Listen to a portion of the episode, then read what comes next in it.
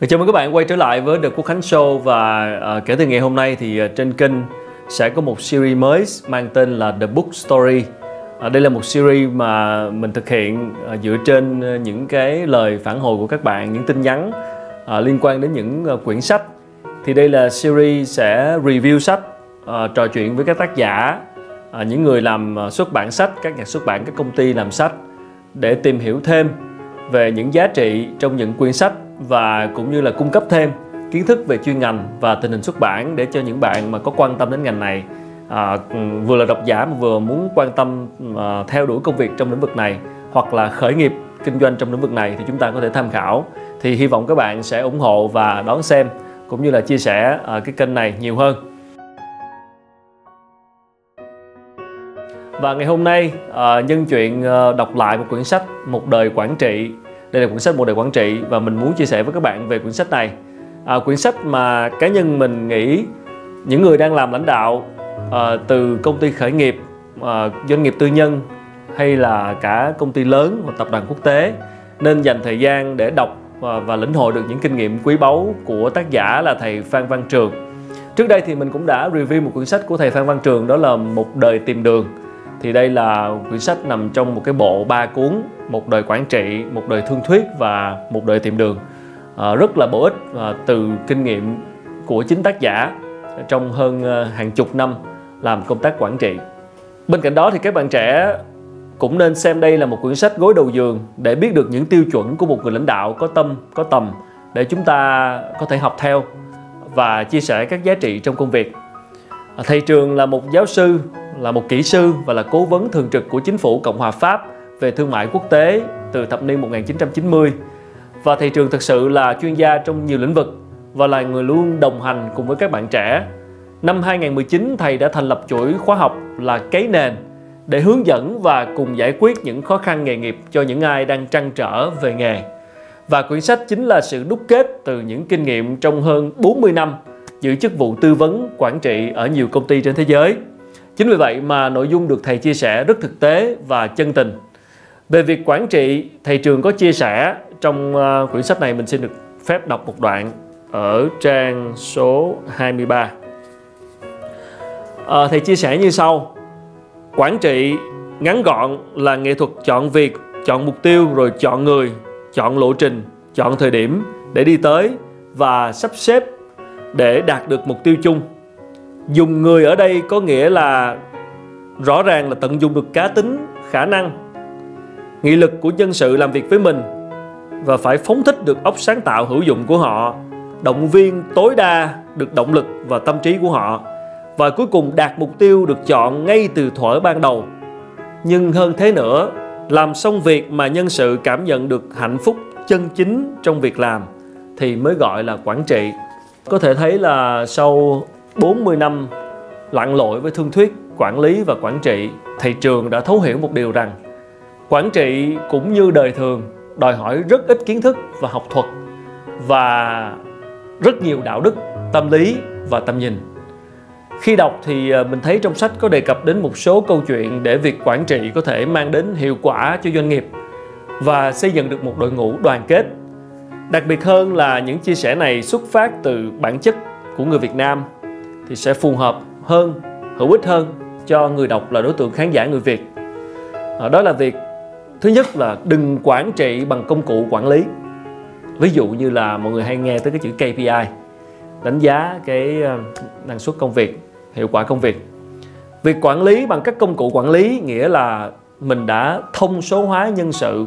Khi mà chọn đo theo một chuẩn mực và hệ số, thì doanh nghiệp sẽ làm mất đi tính nhân văn. Tệ hơn là nếu dùng không tới nơi tới chốn, lúc có lúc không thì sẽ dẫn đến những kết quả tệ hại, tốn công sức và ngân sách. Nếu dùng KPI để cấp trên đánh giá cấp dưới thì cũng nên để cấp dưới đánh giá ngược lại cấp trên, tránh cho việc lạm quyền xảy ra. Và theo quan điểm cá nhân của mình, điều này hoàn toàn phù hợp với việc quản trị tại Việt Nam. Một đất nước vừa kết hợp giữa quản trị bằng văn hóa kết hợp với các công cụ quản lý vì vậy, việc quản trị của người lãnh đạo chỉ nên dùng các công cụ quản lý phù hợp với phương châm minh bạch và thẳng thắn, đồng thời kết hợp văn hóa trọng tình nghĩa của người Việt Nam. À, khi kết hợp được cả hai điều đó thì việc quản trị trở nên hiệu quả hơn ví dụ như công ty mình thì à, mình quản trị theo cách kết hợp giữa việc đặt mục tiêu là đặt chất lượng công việc và xây dựng sự đoàn kết giữa các thành viên trong team để có thể mỗi sản phẩm là sự tự hào của cá nhân và của cả tập thể từ đó thì mọi người sẽ có động lực để làm việc và gắn bó với công ty nhiều hơn. Ở vai trò là người dẫn dắt thì ờ, như thầy trường đã viết, sau khi chúng ta học xong những phương pháp về lãnh đạo và quản lý căn bản thì chúng ta trở về với nhân sự, chân thành và bình đẳng với họ.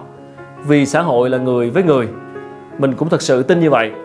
Công cụ quản lý chỉ là một phương tiện chứ không phải là mục tiêu trong quản trị. Quản trị giỏi là biết dùng đúng người vào đúng việc và giúp họ cảm thấy hạnh phúc khi hoàn thành công việc. Câu chuyện thứ hai là xây dựng một văn hóa doanh nghiệp uh, nice and professional tức là tử tế và chuyên nghiệp. Văn hóa theo mình nghĩ thì đây chính là một trong những chìa khóa mang đến sự thành công cho doanh nghiệp. Tất cả các thước đo khác đều không mạnh bằng văn hóa theo mình là như vậy. Văn hóa giống như là kim chỉ nam để chọn lọc nhân sự và chỉ những ai phù hợp mới có thể đồng hành cùng nhau và tạo ra các giá trị khi mà tuyển dụng người mới cũng vậy, thực sự thì người đó ngoài cái chuyện tài năng ra, mà tài năng thì cũng rất là khó đánh giá trong những cái trao đổi ban đầu và phải cần có quá trình công việc để để chứng thực, thì cái điều mà khiến họ ở lại và gắn bó với mọi người chính là họ có cùng cái văn hóa, tức họ có thể hòa hợp hợp với lại cái văn hóa công ty, thì cái đó là điều rất quan trọng. Một cá nhân dù có giỏi đến cách mấy, nếu không hợp được với văn hóa công ty thì sẽ khó mà tồn tại lâu dài. Muốn tạo ra văn hóa thân thiện và chuyên nghiệp thì người lãnh đạo phải phải làm gương cho nhân viên từ chuyện nhỏ đến chuyện lớn. À, một triệu quy trình một ngàn thang điểm KPI cũng không thể thay thế được một nền văn hóa tốt và tích cực. Trong quá trình xây dựng doanh nghiệp văn hóa phải là điều được ưu tiên xây dựng và nhất quán. Chính văn hóa sẽ giúp cho team đoàn kết gắn bó để cùng vượt qua khó khăn. Một công ty mà người lãnh đạo không tạo được văn hóa tích cực thì khó lòng phát triển bền vững vì vậy nếu những công ty với quy mô nhỏ ờ, đặc biệt là công ty khởi nghiệp chẳng hạn người lãnh đạo nên chú trọng xây dựng văn hóa ngay từ đầu để có nền tảng vững chắc cho một cái hành trình kéo dài phía sau này một điều cực kỳ thú vị của quyển sách này mà tác giả Phan Văn Trường uh, cho rằng các nhà lãnh đạo có thể áp dụng ngay là khám và chữa bệnh cho doanh nghiệp. Chuyện này phù hợp từ công ty nhỏ cho đến công ty lớn. Những vấn đề mà tác giả nêu ra đều rất là thực tiễn mà ngay cả bản thân mình ở cương vị người đi làm và người quản lý đều đã trải qua. Ví dụ như là chuyện thiếu động lực của nhân viên do không được lắng nghe và công nhận. À, làm không xong việc do họ không kỹ lưỡng, làm không tới nơi tới chốn, chỉnh mãn dẫn đến những rủi ro và hậu quả khó lường sau này. Tình trạng rối ren, không truyền thông, thiếu thông tin, thiếu sự kết nối lẫn nhau trong công việc giữa các thành viên với nhau. Những căn bệnh này là hiện trạng tại nhiều công ty Việt Nam và mình cũng tin với kinh nghiệm quản trị của tác giả thì những phương pháp xử lý trong sách được đề cập sẽ tạo ra hiệu quả thực sự khi áp dụng. Bởi vì thầy viết dựa trên cái kinh nghiệm uh, xử lý những trường hợp của Việt Nam mang đậm chất văn hóa của người Việt với nhau thì có một số cái chúng ta sẽ không tìm thấy ở các sách nước ngoài. Rất rất nhiều các sách quản trị về nhân sự ở nước ngoài được dịch ra tiếng Việt các bạn có thể tìm đọc. Tuy nhiên không phải sách nào cũng áp dụng được bởi vì nó không có phù hợp với hoàn cảnh của người Việt Nam thì đây là những cái thông tin trong quyển sách này à, rất đáng để chúng ta tham khảo. Với bản thân mình thì đây là một quyển sách có thể truyền cảm hứng rất nhiều và ứng dụng ngay trong công việc. À, đọc quyển sách nó không có mang cái sự uh, gọi là học thuật hay là một cái gì đó rất là theo kiểu chuyên môn mà nó như một cái lời tâm tình của một uh, người thầy của một người lớn tuổi đi trước dành cho thế hệ trẻ đi sau vậy. Rất là có tâm và rất là nhiệt tình thật sự thì rất khó để tìm được một quyển sách vừa cung cấp những kiến thức có giá trị mà lại vừa có cách kể chuyện thân mật gần gũi dễ tiếp thu như vậy. Nên mình hy vọng những vị lãnh đạo những bạn trẻ có thể dành thời gian để đọc và rút ra những bài học riêng cho mình. À, đặc biệt là trong cái uh, bối cảnh mà chúng ta đang phải ở nhà đang phải giãn cách xã hội trong cái mùa dịch như thế này thì cũng là lúc mà chúng ta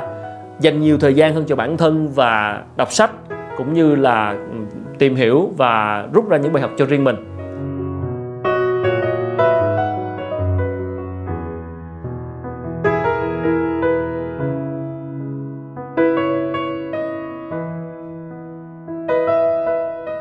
Rất cảm ơn các bạn đã xem ờ, video ngày hôm nay. Thì chúng tôi cũng ờ, rất là mong muốn mọi người ờ, có thể